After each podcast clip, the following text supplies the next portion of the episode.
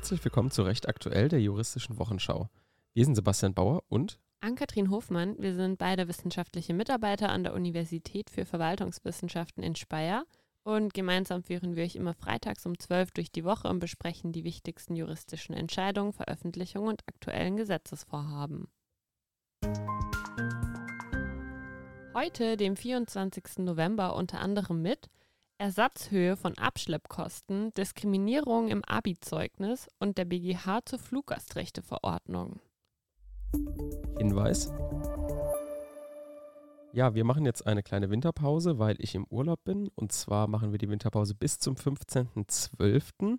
Also wird am 15.12. auch erst wieder die nächste Folge Recht Aktuell erscheinen. Zwischendurch wird es aber 1-2 Interviewfolgen geben mit der Ann-Kathrin. Und wir hören uns mit Recht Aktuell dann wieder am 15.12.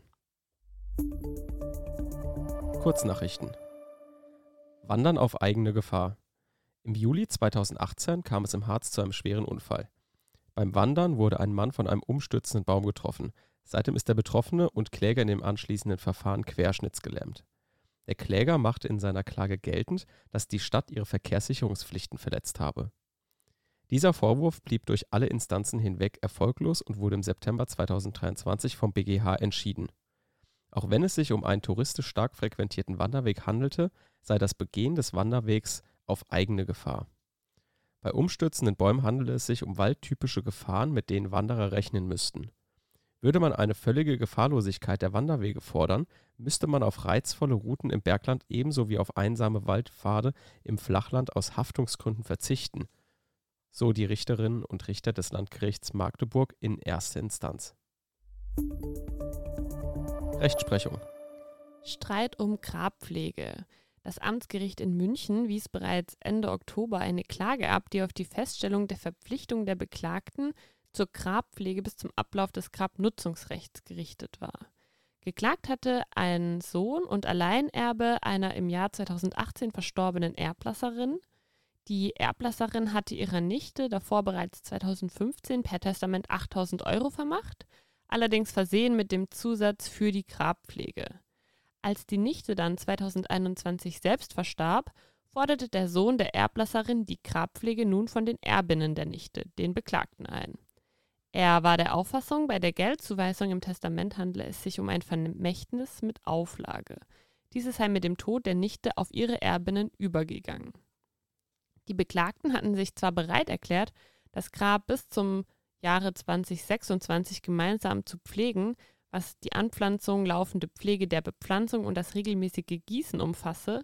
Den Abschluss eines darüber hinausgehenden Grabpflegevertrages lehnten sie jedoch ab.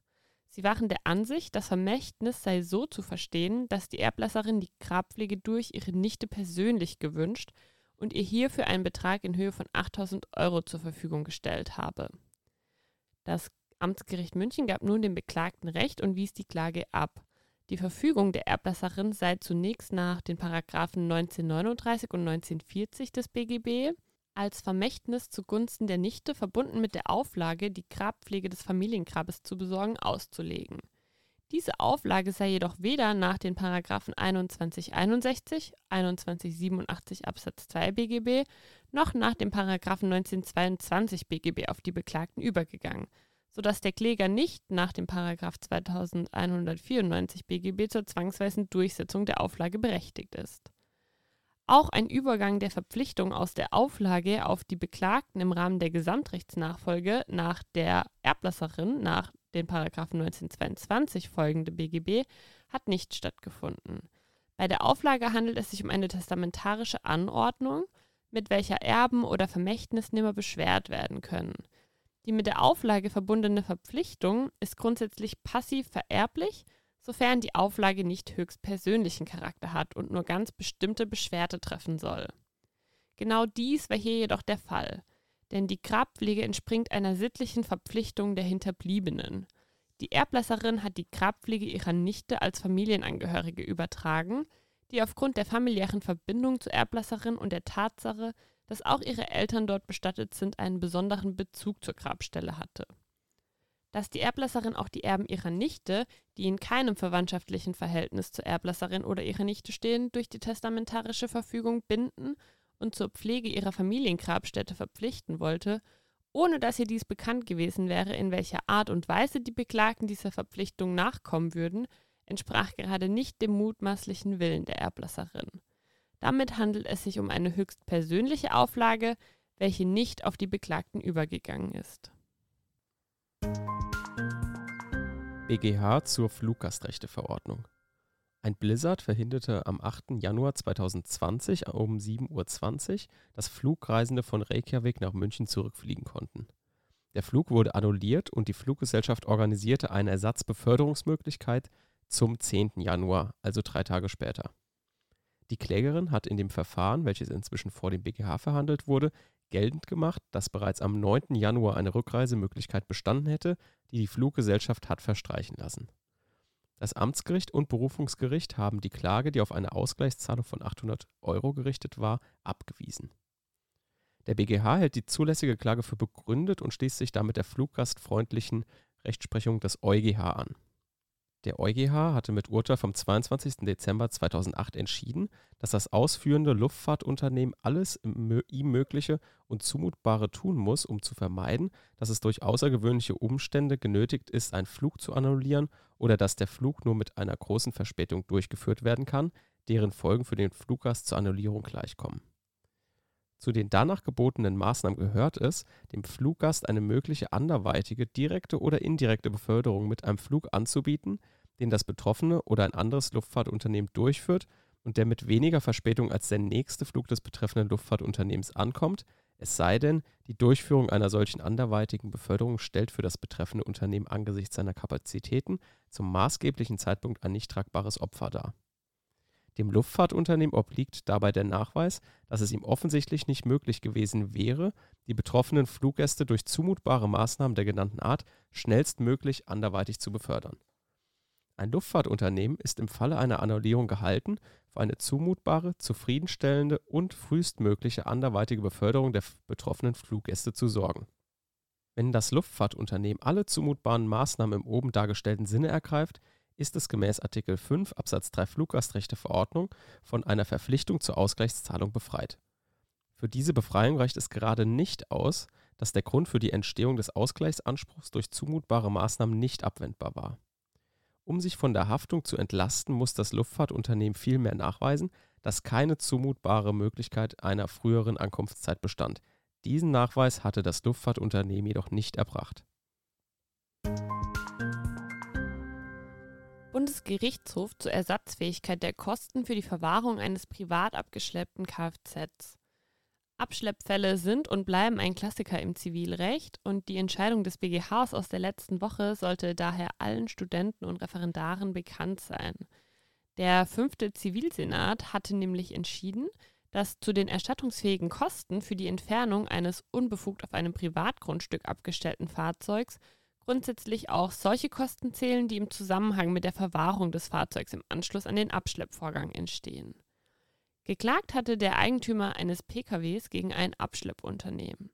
Das Fahrzeug des Klägers wurde von der Beklagten im Auftrag einer Grundstückseigentümerin, die später als Streithelferin auftrat, abgeschleppt, nachdem dieses dort durch die Schwester des Klägers unbefugt abgestellt wurde. Die Beklagte verbrachte das Fahrzeug auf ihr Firmengelände. Der Kläger verlangte nach 5 Tagen die Herausgabe des Fahrzeugs, worauf die Beklagte jedoch nicht reagierte. Der Kläger hat von der Beklagten erstinstanzlich die Herausgabe des Fahrzeugs verlangt. Die Beklagte verlangte im Rahmen einer Widerklage Ersatz der Abschleppkosten. Die Höhe dieser Abschleppkosten war nun Gegenstand des Revisionsverfahrens. Mit der Widerklage wollte die Beklagte Ersatz der Verwahrkosten in Höhe von insgesamt 4.935 € aus abgetretenem Recht der Grundstückseigentümerin in Anspruch nehmen. Die Verwahrungskosten belaufen sich auf 15 € pro Tag der Verwahrung. Das Landgericht hat der Widerklage in vollem Umfang stattgegeben. Das Oberlandesgericht hat das landgerichtliche Urteil dahingehend abgeändert, dass die Beklagte Ersatz der Verwahrkosten nur in Höhe von 75 €, also für 5 Tage à 15 € verlangen kann. Der BGH hat nun sowohl die Revision der Beklagten als auch die Anschlussrevision des Klägers zurückgewiesen. Die Annahme des Berufungsgerichts, der Beklagten stehe aus abgetretenem Recht nur ein Anspruch auf Ersatz der in den ersten 5 Tagen der Verwahrung angefallenen Verwahrkosten zu, sei frei von Rechtsfehlern. zudem nach den Vorschriften der berechtigten Geschäftsführung ohne Auftrag nach den Paragraphen 677, 683 Satz 1 und 670 BGB sind erstattungsfähige Kosten für die Entfernung eines unbefugt auf einem Privatgrundstück abgestellten Fahrzeugs auch solche, die im Zusammenhang mit der anschließenden Verwahrung des Fahrzeugs entstehen.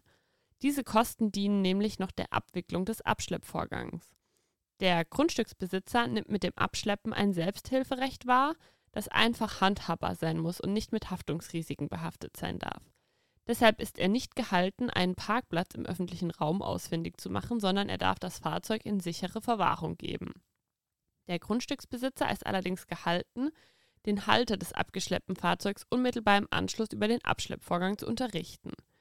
Eine Verletzung dieser Unterrichtungspflicht kann zu einer Anspruchskürzung führen, wenn sie zur Folge hat, dass der Halter die Herausgabe seines Fahrzeugs erst mit einer zeitlichen Verzögerung verlangen kann. Der Erstattungsanspruch ist zudem zeitlich bis zum Herausgabeverlangen des Fahrzeughalters begrenzt. Nachfolgend anfallende Verwahrkosten dienen dann nämlich nicht mehr der Abwicklung des Abschleppvorgangs, sondern sind nur noch auf eine Herausgabeverweigerung und die damit bezweckte Durchsetzung des entstandenen Kostenerstattungsanspruchs wegen der Besitzstörung zurückzuführen. Da der Kläger hier nach 5 Tagen sein Fahrzeug von der Beklagten herausverlangt hat, hat die Beklagte aus abgetretenem Recht der Streithelferin einen Anspruch auf Ersatz der bis zu dem Herausgabeverlangen angefallenen Verwahrkosten in Höhe von insgesamt nur 75 €.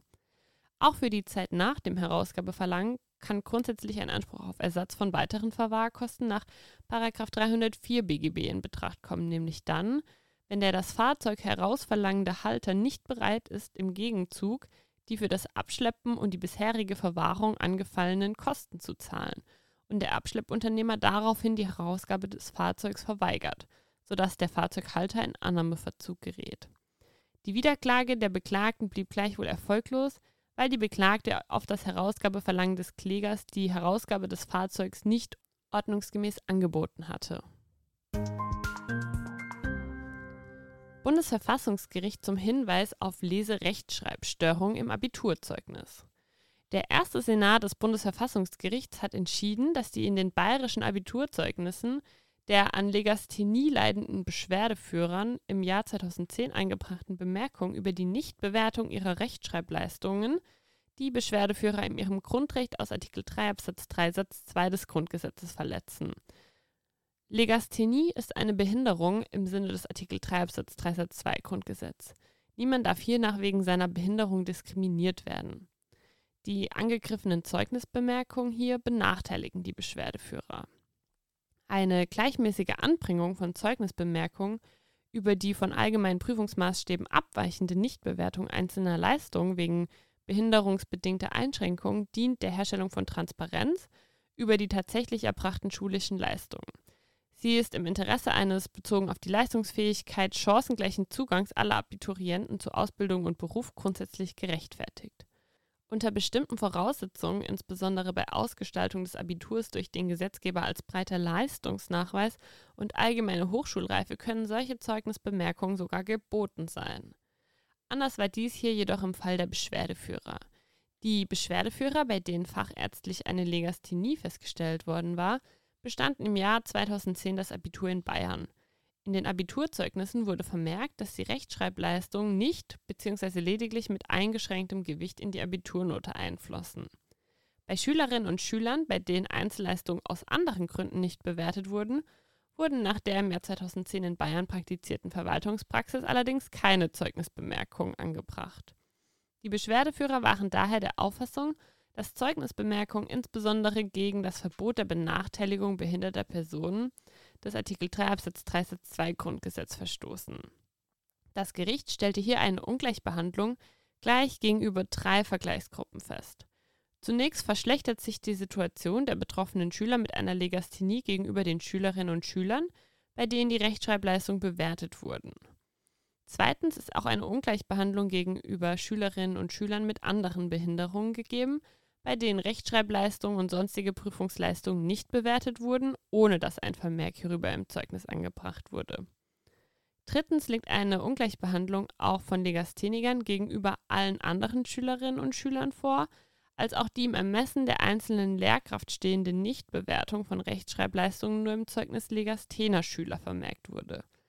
Diese Ungleichbehandlung ist nach Ansicht des Gerichts jedoch nur im ersten Fall gerechtfertigt. Gegenüber den Vergleichsgruppen 2 und 3 liegt daher eine Diskriminierung vor, die zum teilweisen Erfolg der Verfassungsbeschwerden führte. Empfehlung der Woche. Unsere heutige Empfehlung der Woche ist eine Podcast-Folge von der Lage der Nation, denn wir haben ja in der letzten Folge auch hier besprochen, dass das Bundesverfassungsgericht das Nachtragshaushaltsgesetz für verfassungswidrig erklärt hat und damit für nichtig, und das ganz gut zusammengefasst, beziehungsweise was heißt zusammengefasst, eher breit aufgearbeitet hat das eben die Lage der Nation aus der letzten Woche, aus der Folge Lage der Nation, Ausgabe 357. Wir haben das natürlich hier auch dargestellt, aber wir fassen ja die Rechtsprechung eher zusammen. Und wenn wir sehen, dass irgendwo nochmal gut aufgearbeitet ist, gut erklärt ist und politische und rechtliche Folgen gut dargestellt sind, möchten wir euch das gerne empfehlen, einfach um, wenn ihr das möchtet, gerne nochmal dieses Urteil zu vertiefen. Das ist also der Podcast Lage der Nation aus der letzten Woche, die Folge 357. Das war ein Podcast der Uni Speyer. Wir sind Sebastian Bauer und Ann-Kathrin Hofmann. Vielen Dank, dass ihr zugehört habt, und bis nächste Woche.